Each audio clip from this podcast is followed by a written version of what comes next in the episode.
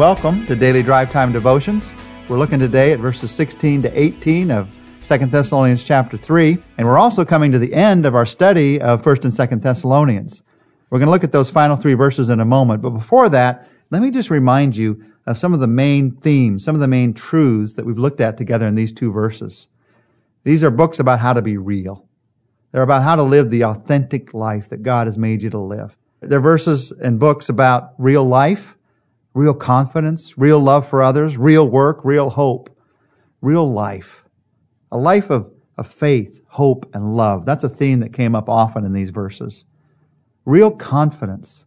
Confidence is based not on my competence, but on the faithfulness of God. That came up often in these books. These are books that are about a real love for others, a love that gives itself to fellow believers, often in courageous ways and a love that gives itself to those who have not yet come to know Christ by letting the good news of Christ run its way into the world. These are books about real work. Just the practicality of working hard with your own hands, of he who will not work, neither let him eat. The practicality of the influence that you can have, the impact you can make in this world, just through the simple work that you do in ways that honor God. And these are books that are probably more than anything about real hope. Paul returned to this theme again and again. And he talked about the kind of emotion, the kind of heart that we should have as we think about, as we look forward to the second coming of Christ. He says the emotion we should not have is an emotion of confusion or anxiety, but we should have, we should have a sense of anticipation as we look forward to the fact that Jesus Christ is coming again. Now, with all of that in mind, let me read for you the last three verses of 2 Thessalonians chapter 3. Now may the Lord of peace himself give you peace in all times and in every way. The Lord be with all of you. I, Paul, write this greeting in my own hand, which is the distinguishing mark in all my letters. This is how I write. The grace of our Lord Jesus Christ be with you all. Paul talks in these three verses about three simple things that change absolutely everything. He talks about peace, he talks about a greeting, and he talks about grace. Let's look at those three. Peace, a greeting, and grace. First, he says peace. He says, May the Lord of peace give you peace in all times and in every way. That says that there is never a time, there is never a circumstance in which I am supposed to be without peace. Now, this is important because we've talked about being authentic. We've talked about being real in these verses, in these chapters. We all want to be authentic. And so in a difficult circumstance, we think, you know, maybe, maybe I'm not being authentic if I'm at peace in this circumstance because this is a difficult circumstance.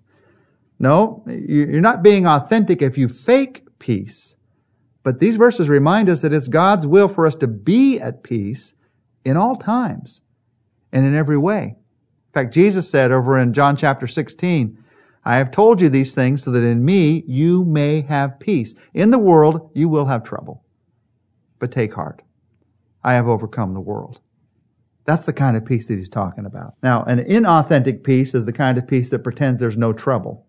And, and I understand that desire for us not to pretend there's no trouble. Jesus said, in this world, you're going to have trouble. So don't lie to yourself.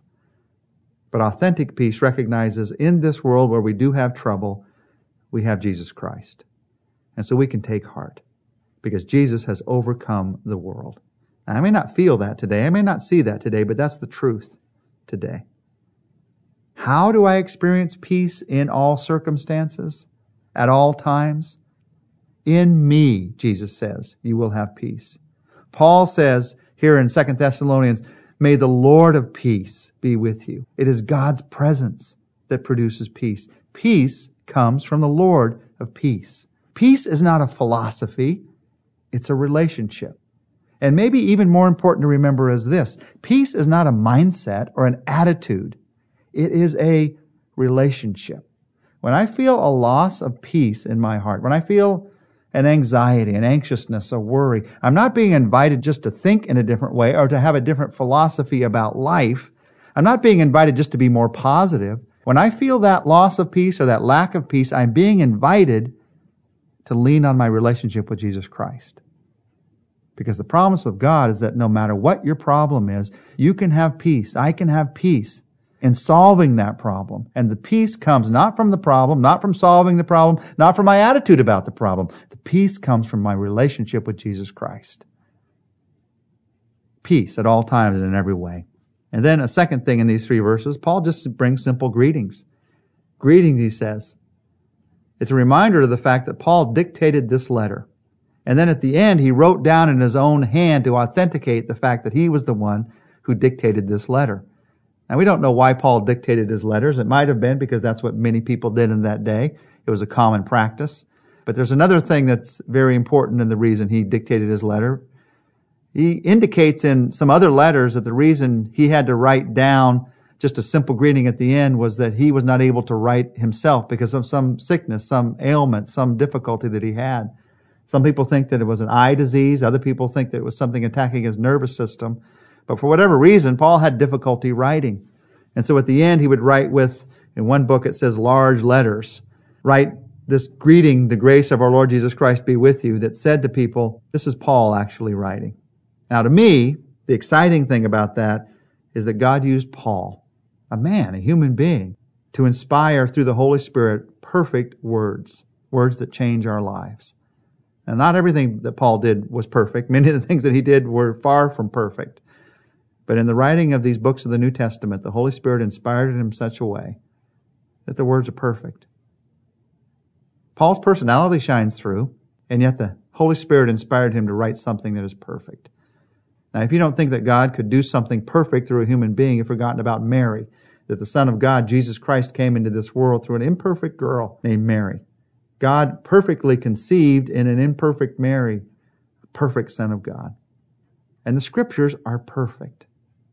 That perfection is what gives them such personal power for change. It is not a perfection that's just meant to be admired. Many people miss that. Not a perfection that's just meant to be held up and said, wow, isn't that a cool looking thing? Like you might admire the perfection of a diamond. No, it is a perfection that is meant to be reflected in your life.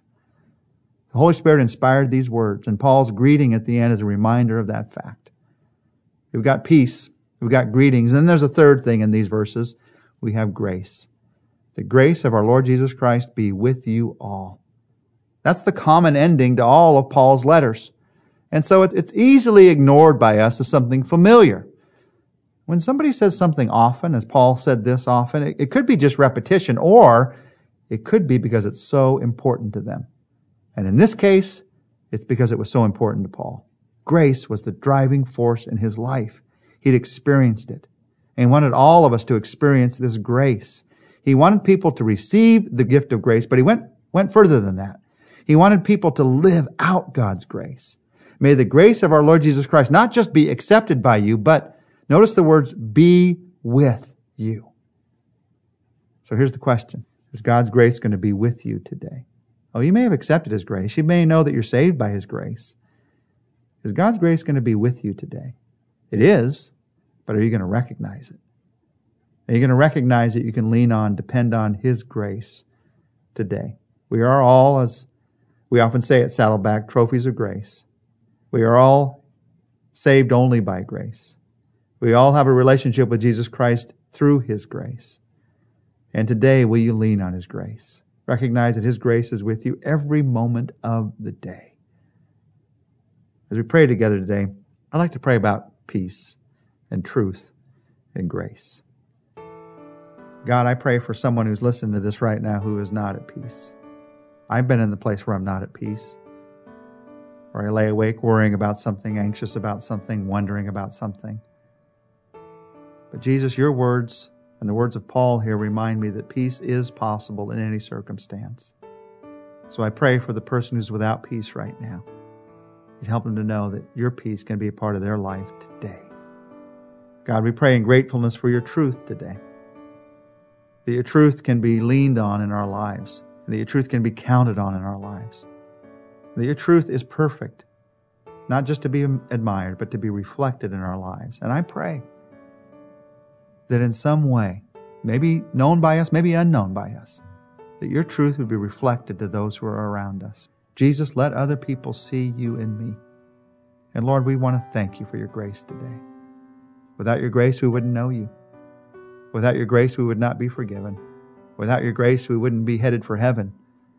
And I pray that for each of us, your grace would be with us today. We'd be aware of your grace. We'd live in your grace. We would be in appreciation of your grace throughout the day to day. And that that grace would form and fashion the decisions and the direction of our life moment by moment today. We pray this together in Jesus' name. Amen. Well, I want to thank you for being a part of this study of 1st and 2nd Thessalonians. And I want to encourage you, don't stop now. Pick one of the other books that we've done off of the website. You can study one of the other books that we've already done, or you can stay with us as we continue on for the next book that we're going to study together. 10 minutes a day, a chapter a week, a book at a time, and we're going to learn the Bible together. And I want to leave you with Paul's encouragement. The grace of our Lord Jesus Christ be with you all.